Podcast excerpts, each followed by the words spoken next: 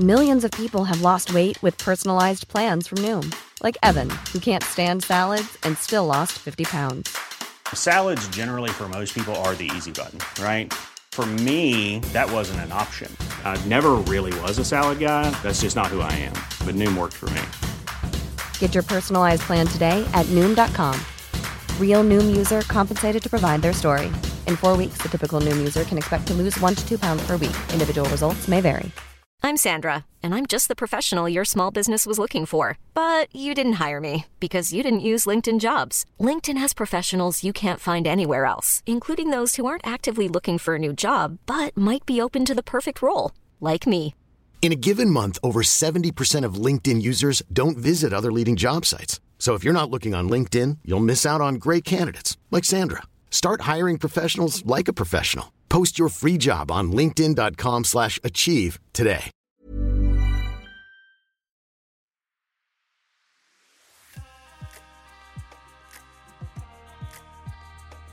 Hello, and welcome to Condensed Histories, the podcast that takes pop culture and reveals the real history underneath.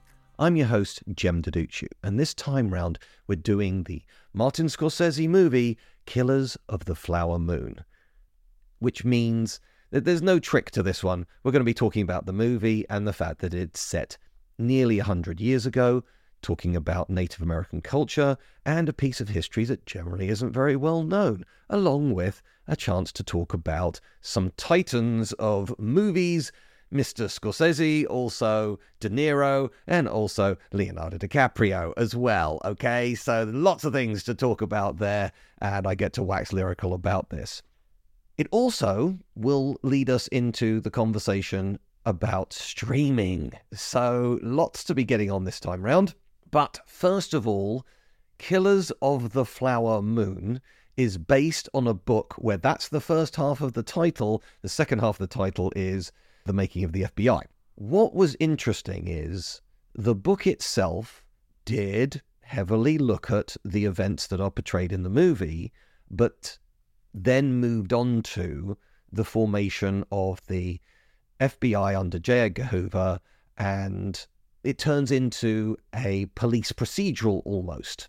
And that's the way the movie was originally written. What was interesting is DiCaprio was originally meant to be the FBI investigator, trying to get to the truth of what was going on there. And he didn't like it. And so, with him and Scorsese, they completely rejigged it. The FBI element is there, but it comes in in the last third or quarter of the movie. And Jesse Plemons now plays the FBI agent, and it's a very little role. His main characteristic is he wears a big cowboy hat, and, and that's it. But instead, far more time was spent on the relationships within this highly complicated and combustible environment. And DiCaprio decided to play a completely flawed character who ended up going to prison because of the things that he did and who he was working for. It's more of a meditation of colonialism and the treatment of ethnically local and different groups that has happened throughout the world. This is not just an American thing. And that's the thing about DiCaprio. This is what I'm going to, I guess, kick off with DiCaprio.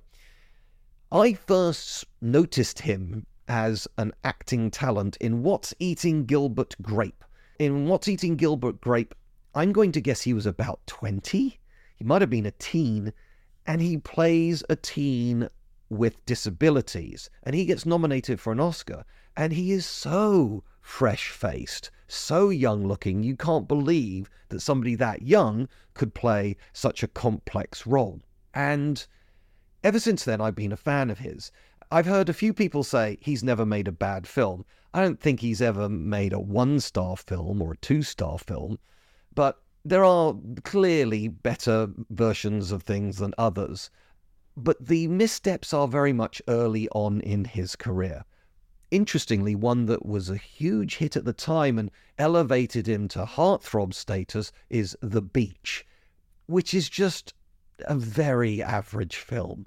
It, it's okay. It, it's nothing special. But then you get movies that just aren't talked about anymore, like Blood Diamond, for example. It's a great film where he does a really good Zimbabwean accent. Sorry, it should be Afrikaans accent. Sorry, should it be a Rhodesian accent? That's turned into a whole thing in the movie. And of course, there are his extremely well known films, such as Wolf of Wall Street, or The Revenant, or Once Upon a Time in Hollywood. Those little black boxes, they're called telephones. I'm gonna let you on a little secret about these telephones. They're not gonna dial themselves, okay? Without you, they're just worthless hunks of plastic. But these aren't the only good roles he's done. My favourite Nolan movie is Inception, and it's in no small part to the tour de force performance, not just of the director, but of DiCaprio in the central role. You feel for him in that movie. So I'm a big fan of his. It's become a piece of Hollywood legend where he's already a good actor and he gets to be the heartthrob, one of the two central characters in Titanic. And he is constantly on James Cameron's case saying, Can't I have a limp? Can't I be this? Can't I be sort of torn up from a war or Irish independence attempts or whatever? In other words, he just wants something from the character because he recognizes that his actual character, that the way Cameron's written him, is nothing. He's just a pretty face. He's just an object of desire for the lady, for Kate Winslet. And Cameron kept pushing back on that. In essence, he says, I know what you need to be in this film. You just need to be the heartthrob. And it might not have worked as well if he had been a limped war veteran of Irish independence or, or, doomed Irish independence in 1912 or something like that. Certainly, he would have been more fun doing it, but you might not have bought in on the romance. He was the Romeo in Romeo and Juliet, which he did with Baz Luhrmann and Claire Danes and all that good stuff. And it worked well, but I think he's a bit bitter about that role because it was one of the biggest movies of all time, and it's certainly not his best performance of all time. But at the time, he had the number one and number two movies in North America Titanic and The Man in the Iron Mask. Again, a film which nobody's going to turn around and say that's a five star classic, but he's clearly having fun being villainous in that. And indeed, he has been a great villain in something like Django Unchained and Wolf of Wall Street as well. He's been a villain in a number of different areas, and he is one again in this one. But then there's, see, I am not a fan of the Scorsese version of Inception. You know, the one with the island where he's an FBI investigator going around. You know, the one I'm talking about. I don't want to go too much into it. I just, I found the twist totally unbelievable and it came out so close to Inception. It's like Inception is so much better than this. But anyway, that's another story for another time. Also, there's The Aviator with Martin Scorsese as well, which is again a very underrated role. Nobody talks about The Aviator anymore. It absolutely hangs off his shoulders. He plays Howard Hawks and he shows his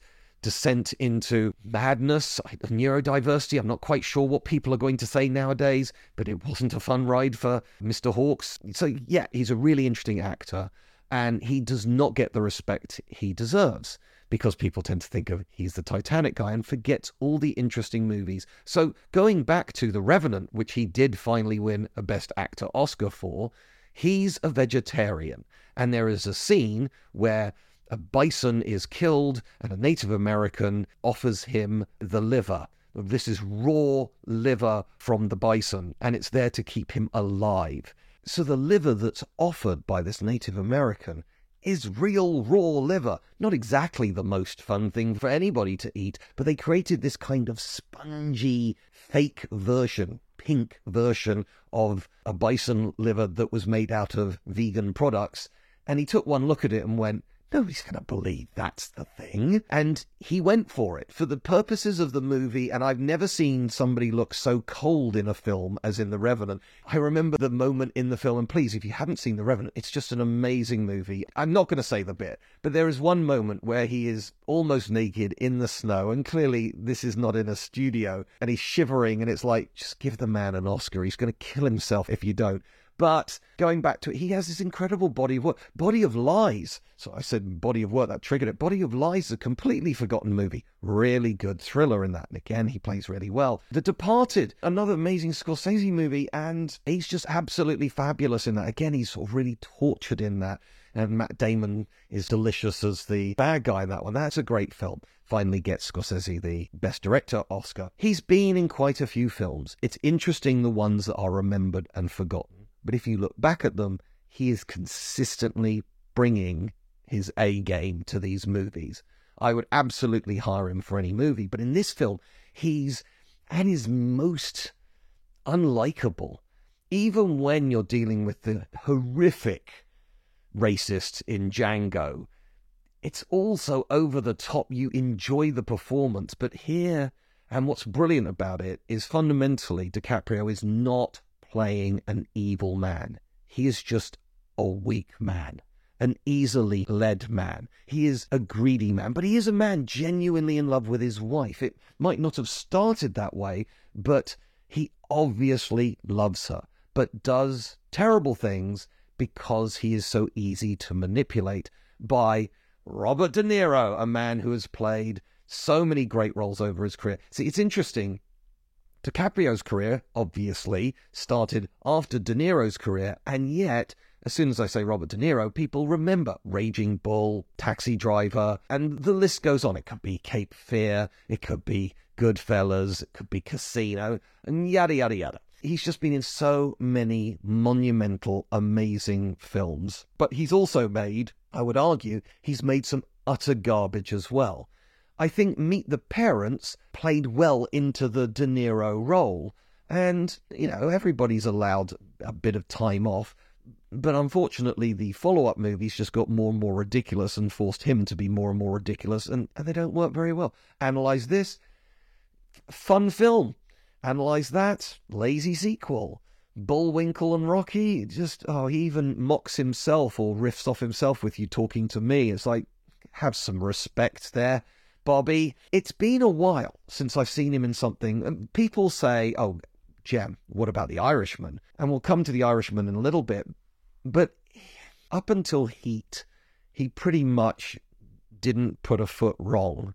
After Heat, it's like panning for gold. There are moments of it, sure, but and he obviously he's getting older as well. But finally, here we see something that isn't just De Niro in rage mode. We're back to the character in Heat, if you like. Not that the character in Heat was fundamentally evil, he's sort of more amoral. I do what I do best.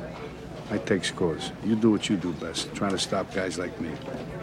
But in this case, you've got evil in the Nazi sense of it, in, in the sense that when you look at the insidious nature, the almost bland, banal nature, I'm not sure De Niro raises his voice in anger at any point in the movie, but he knows exactly how to play everybody for his own scheme, to the point where, halfway through the film, where De Niro is clearly obviously guilty of orchestrating all these murders, the Native American community rally to him and see him as an ally, which is exactly what he wants.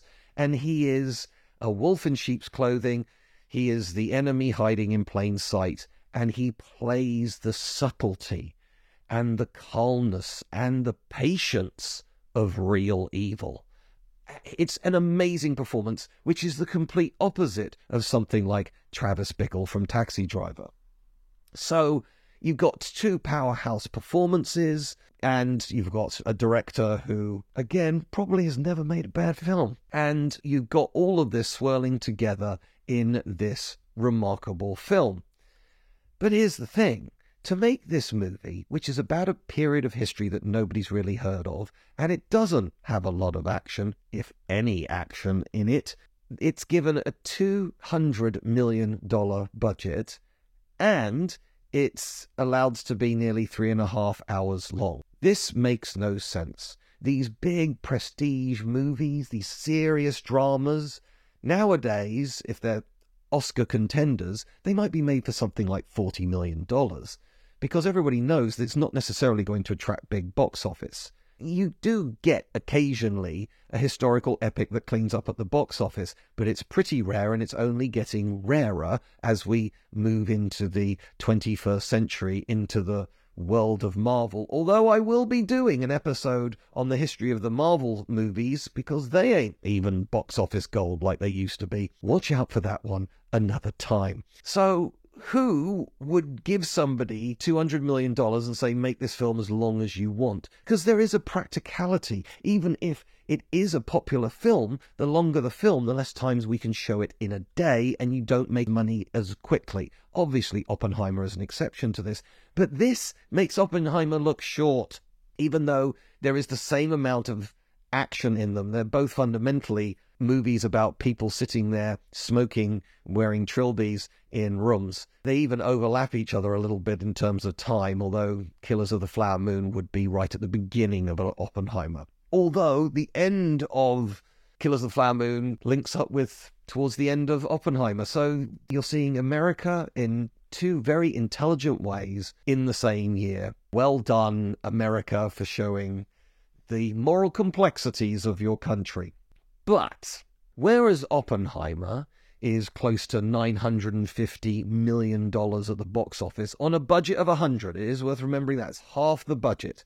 Kills of the Flower Moon at the time of recording hasn't gone out of movie theaters yet, but it's safe to say it won't even come close to half the amount of money that Oppenheimer made in the box office. And bearing in mind, you then have to take into account marketing costs and also the fact that the movie theatre will take off obviously a cut of the money because they're not a charity. So the general rule is whatever it costs to make, multiply that by two and a half times, and you get to the number where you have to hit to start turning a profit in the theatrical release. So, in the case of Oppenheimer, it needed to get to about $250 million.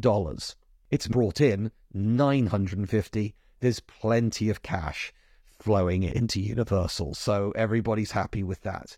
But for Killers of Flower Moon, 200 times by 2.5 gets you to 500 million. And as I said, it's not even going to get to half of Oppenheimer. It will lose money in the theatrical release. And it was always likely to. It was weird that Oppenheimer made that much money. So, what's going on here? And the answer is this is the argument about art versus content. If you're looking at things from the perspective of Netflix, which did The Irishman, another three hour plus Martin Scorsese movie where they gave him $200 million, and Killers of the Flower Moon, which is a Martin Scorsese movie where they gave him $200 million and is over three hours, Apple gave him the money this time round. And indeed, Apple also gave Ridley Scott about $200 million to make the Napoleon movie as well, though that is at a relatively breezy two and a half hours. I digress slightly. So the point here is if a movie is going to be on Netflix or Apple TV, it doesn't matter how long it is. I remember with The Irishman, I did not watch it all in one sitting. I think I watched it in three sittings. So, in other words, from my perspective, it was almost like a mini series. And it worked fine that way. And it really doesn't, it absolutely takes its time. I was going to say it doesn't waste its time. It does waste its time. Now, that's not to say that finally, again, not being seen for a long time together, we get De Niro and Pacino in a Scorsese movie. Weirdly, first time you get Pacino in a Scorsese movie. Amazing. That's worthwhile, but they're just simply too old to be playing these characters. And it doesn't matter how good the de aging is, your eyes tell you that this is wrong. And also, just sometimes their physical movements. If we're talking about guys in the late 70s playing people in their 40s, they don't have the same energy. Just getting out of a chair, you can tell that that's an old man who looks younger than he perhaps should be. So, this is where you are that it's the likes of Netflix and Apple that are giving money to these super ambitious historical epics rather than Warner Brothers or Universal. Universal, as I said, they gave him a hundred million to Christopher Nolan to make Oppenheimer, and they absolutely loved it. But it was a 100 million when you look at your average Marvel movie, which costs 200, 250 million. But as I said, even some of those ain't working out financially. And the problem, of course, around all of this is COVID and the fact that it's still taking time for people to come back to the movies. And things like the writers. Ready to pop the question? The jewelers at BlueNile.com have got sparkle down to a science with beautiful lab grown diamonds worthy of your most brilliant moments. Their lab grown diamonds are independently graded and guaranteed identical to natural diamonds, and they're ready to ship to your door. Go to Bluenile.com and use promo code LISTEN to get $50 off your purchase of $500 or more. That's code LISTEN at Bluenile.com for $50 off. Bluenile.com code LISTEN. Millions of people have lost weight with personalized plans from Noom, like Evan, who can't stand salads and still lost 50 pounds. Salads, generally, for most people, are the easy button, right? For me, that wasn't an option. I never really was a salad guy. That's just not who I am. But Noom worked for me. Get your personalized plan today at Noom.com. Real Noom user compensated to provide their story. In four weeks, the typical Noom user can expect to lose one to two pounds per week. Individual results may vary. Hiring for your small business? If you're not looking for professionals on LinkedIn, you're looking in the wrong place. That's like looking for your car keys in a fish tank. LinkedIn helps you hire professionals you can't find anywhere else, even those who aren't actively searching for a new job but might be open to the perfect role. In a given month, over 70% of LinkedIn users don't even visit other leading job sites. So start looking in the right place. With LinkedIn, you can hire professionals like a professional. Post your free job on linkedin.com slash achieve today. Strike and the actor strike has not helped in terms of promoting movies or just getting them out the door. What was the hot film of October 2023? There just wasn't a lot of good stuff coming out because nobody wanted to release it. And you get things like Dune 2 being pushed into the next year and so on and so forth, just at the time when cinema was starting to recover. And there have been billion dollar plus movies like Avatar Way of Water, Top Gun Maverick, Spider Man No Way Home. This year we got Super Mario Brothers and Barbie. People are willing to go to the movie theaters, but there needs to be more event movies, more high quality movies as well. And whereas Killers of Flower Moon, I would absolutely give it five stars, I would, however, say this is a film that, because it was given any amount of creativity and budget, it simply needs to be cut down you could cut this down to the same length as Oppenheimer, so three hours. So you're losing 25 minutes, and it would be fine. There is a scene where you get a discussion in a court about how they dealt with this drunk Native American woman and killed her in a forest. And it's a shocking moment. But then later on, you then see it happen for real. Why? We already had it described. Maybe you should cut the two moments together so when they describe the gunshot, it then cuts to the real a moment uh, for like five seconds and you see her slumped down dead, and that would be shocking. Why do it both times? Generally, the rule in screenwriting is a scene has to move the story onwards or it has to tell you something you didn't know about the character. There is a lovely moment where you get Leonardo DiCaprio characters and the Native American woman who he's starting to court. And there's a storm coming, and she tells him to be quiet. And it is a lovely moment as the two of them, he, you know, he starts talking and she goes, just, just be quiet, let it pass. And it is a lovely moment. But there are so many moments like that. It's like you could take that three minutes out of the movie and you'd still know enough about the characters. There is a bit where they have an introduction where you see it from the Native American point of view, and then you get various photos, some of them real photos from the era where you get a voiceover describing what's going on pick one.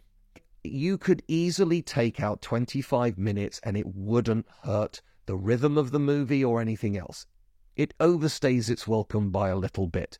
But with that on one side, this is an example of me not knowing anything about the history. And I will get there in a minute, but going back to the, the content thing, at least with Apple, unlike Netflix with something like The Irishman, or indeed their uh, Knives Out and Glass Onion movies, Netflix is so desperate to get it onto Netflix, it doesn't give it enough time to breathe in the cinema. And yet the thing is, people will pay to see these things, particularly with the sequel to Knives Out called Glass Onion, that murder mystery. It was a big hit for the two weeks it was in the cinema. So, in other words, why not let it run for a month? You probably could have got back your production costs by just the theatrical release alone. Guys, come on. Don't just waste money. Now, to be fair to Apple, Killers of the Flower Moon is getting a full theatrical release.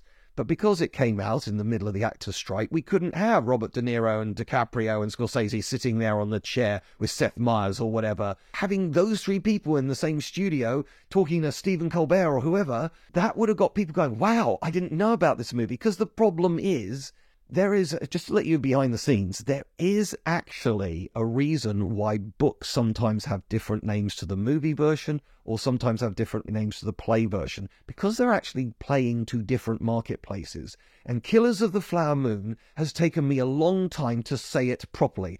Sorry, Killer of the Killers of the. Oh, you see, I still have difficulty. I, I was thinking about it and then I started tricking myself. But the point is, it doesn't trip off the tongue, okay? But right at the beginning of the movie, they explain the flower moon is the pastures of this Native American territory, of the Osage people in Osage County. And these Osage peoples, they call the prairie when it's covered in flowers the flower moon. It happens in springtime and it's beautiful. And the point is, these peoples weren't originally from that land. The story of the Native Americans in America is a very sad one. The statistic I know I've mentioned in passing before on this podcast, but this is the perfect place to say it again. In the year 1500, the population of North America was 100% Native American or native peoples, because America didn't even exist in 1500. Okay?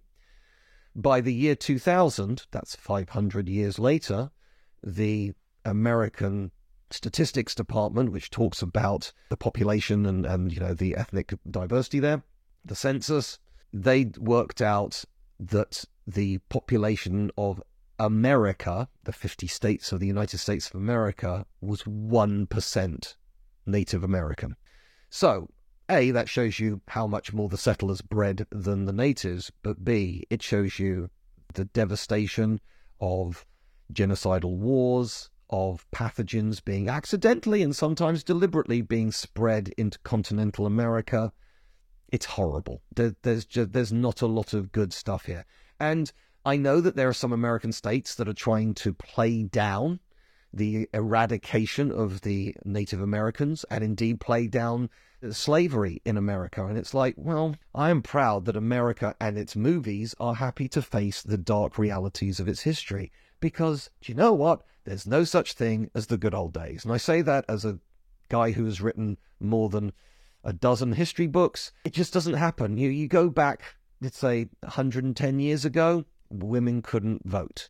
You go back 200 years ago, you're going to die if you cut your finger because there are no antibiotics. You go back 300 years ago, slavery everywhere. It's not just a North American thing.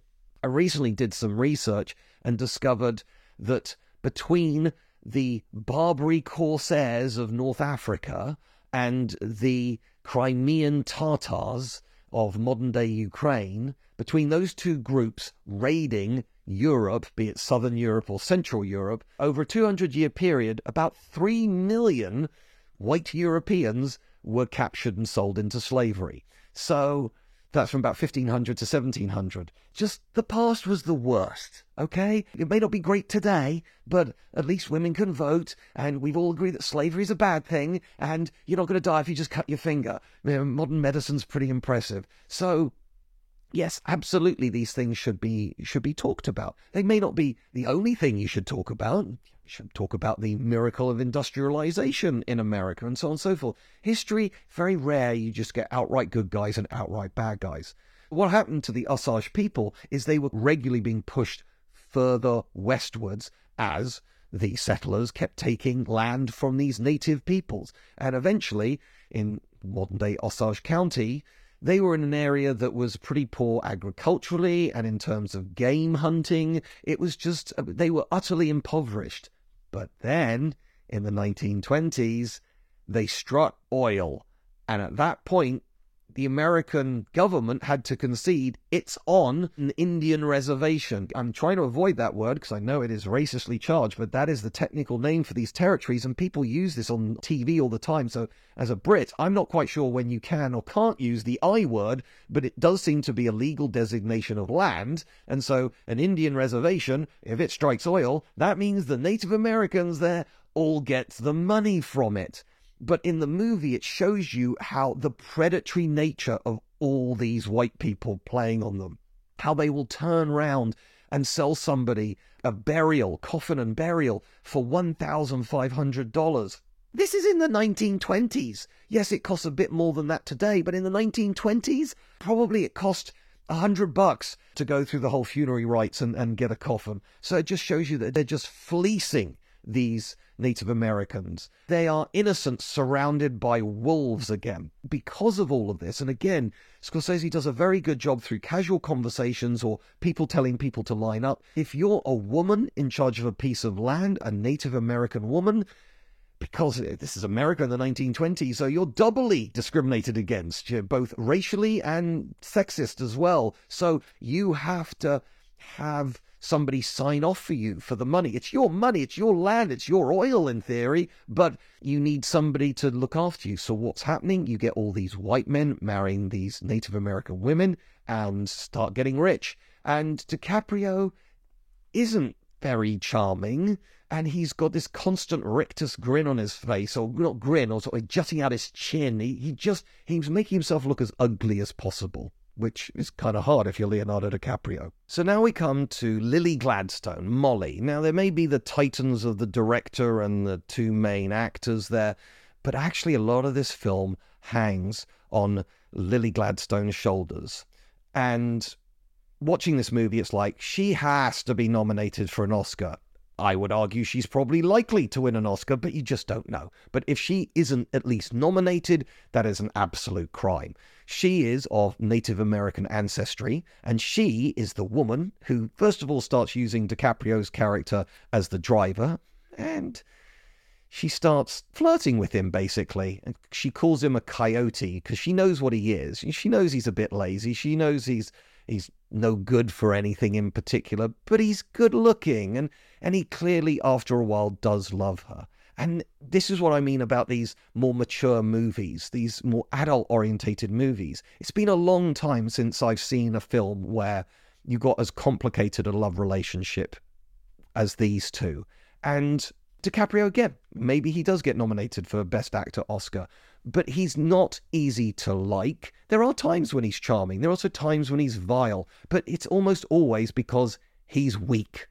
And apart from De Niro, almost every single white man in this movie is then they're not evil, but they're greedy and they're amoral and they're probably a bit racist as well. And and it just leads to terrible things. There's one guy who basically phones up somebody for some legal advice and says i'm thinking about my wife's dead. She's has two children from another marriage. They're due to inherit the land can I become their stepfather? Can I adopt them? And then, if they were to die, would I then inherit the land? And the lawyer says, This does sound a lot like you're trying to kill your stepchildren. If you like, that's the, a, a rather dark humor laugh at one point, but stuff like this was actually happening for real. And I did an episode years ago, literally, about the Watchmen TV series, which opens up with the Tulsa riots in the early 1920s, of which I knew nothing. And it was so so ridiculous the violence being meted out on this black community in Tulsa, in America, that I thought, it seems to me weird that they're doing this and it wouldn't be based on some truth, but I've never heard of this before, looked into it, and it's like, oh my goodness, this is a historically accurate reenactment of a crime that's been completely forgotten. And that's exactly what this movie is again.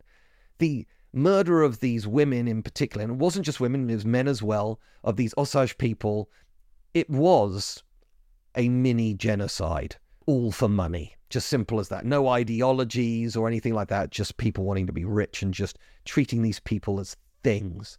And what DiCaprio does to his wife again shows his weakness. He's not trying to be a bad man, but he's he is bad and he gets punished for it. I love these sorts of movies. Like I said, it's a little flawed. It goes on a bit, but when you can eventually see it on Apple TV, that length just doesn't matter anymore, and you need to see this film. It's interesting that the last film that DiCaprio did was Don't Look Up, which was a satire on Netflix, which I did do a whole episode on. But the point here is that you've got a piece of history that's been completely forgotten. And yet, even when it came to the book, it was about the FBI. Because let's face it, who's going to buy a book about a crime nobody's ever heard of? But the formation of the FBI is interesting. And while the FBI wasn't created solely for the purpose of this, this was the first case which showed why you would need a law enforcement agency in America that went across state lines. Because the local law enforcement were in on these crimes and they just wanted to keep things quiet in the local area and don't cause any hassle. You know, the only people dying are Native Americans, and who cares about them? That is absolutely not my opinion. That was the opinion of these 1920s law enforcement officers in Osage County. So when the FBI come in, it's obvious what's going on. None of these people, like the DiCaprio character, none of these people are criminal geniuses, except for the De Niro, the uncle, the evil uncle he's the one that absolutely is. He's almost like playing the role he did in Angel Heart when he plays the spoiler for Angel Heart, where he actually plays the devil. He channels that kind of attitude. So Jesse Plemons very quickly comes to it, and it then turns into a court case. And then at the end of these real documentary type movie things, you've seen this before, like in the end of Goodfellas or, or other films. You know exactly what I mean at the end, there's then a couple of black screens with white writing on it, which tells you what happens next. But Scorsese, being the genius he is, he doesn't do it that way. What he does is this very strange thing of it cuts to the 1940s and you get people standing in a theater in front of an audience doing a radio show. And it's like, what's going on there? But again, this is Scorsese putting into amber a bit of history that's become completely forgotten. The FBI, J. Edgar Hoover, this may sound insane, but J. Edgar Hoover actually wanted to promote the FBI, get people to understand what it was, because everyone knows what a sheriff is and everybody knows what a cop is, but who's an FBI officer? So there was literally on American radio back in the 40s a very popular show of FBI cases you could argue this is an example of the first true crime podcast going on, and they were hugely popular. These weren't done with anything like the reverence of today, but they were there as pure, raw entertainment. So as they do this, it's historically accurate. And the old grey haired man that you've never seen before, who finally walks up to the microphone and tells you what happens to Molly at the end, is Martin Scorsese telling you, the audience, about the person who he really cares about in the movie. It's just marvelous. It just is a shame it takes a little too long to get to that scene. But once that scene happened, I went with my my whole family and particularly my 15 year old, who he loved Oppenheimer. He said, I really struggle with that movie. It's just simply too long. And he goes, Stop calling it a five star movie, Dad. He goes, I saw other people get out their phones during that film. It's just too slow. Not enough happens in it. And he's not wrong. But this is an example of a film which you have to savour. This is done at the same speed as something like The Godfather Part 2, but admittedly, a lot more exciting things happen in Godfather Part 2. But to actually create a movie pointing out these crimes of these forgotten people and this forgotten period absolutely essential. And if you are the sort of person who enjoys good quality movies, the sort of movies that they don't make anymore, and you're a history buff, this is an essential piece of cinema to enjoy and experience. Perhaps enjoy is the wrong word, but yeah, if anybody's listening, if it comes out on DVD, get somebody to edit it down to three hours get 30 minutes out of it to get it to just under three hours, it would be a better movie. And maybe my 15 year old would enjoy it more the second time round. Although trying to strap him down for another go round on that one might be very, very hard. As always, look, I'm I'm at Jem Duducu on Twitter and Threads. Say hello to me there. Let me know what you think. Have you seen the film? Are you planning to see the movie? Give me some ideas. Always open to some new ideas. It's been a while since I've heard anybody saying, "Have you thought about doing this, Jem?" So come on, you know, give me some thoughts. What can I talk about today that might have some unknown reflections back in the past? And always, you know, please click subscribe, give us a review. All this stuff helps. We had a bit of a boost over the summer period of 2023. Got a bit of PR out there as well, but numbers have sort of fallen back a bit. So come on, guys, spread the word. Help us out a little bit here. And as always, another episode coming soon.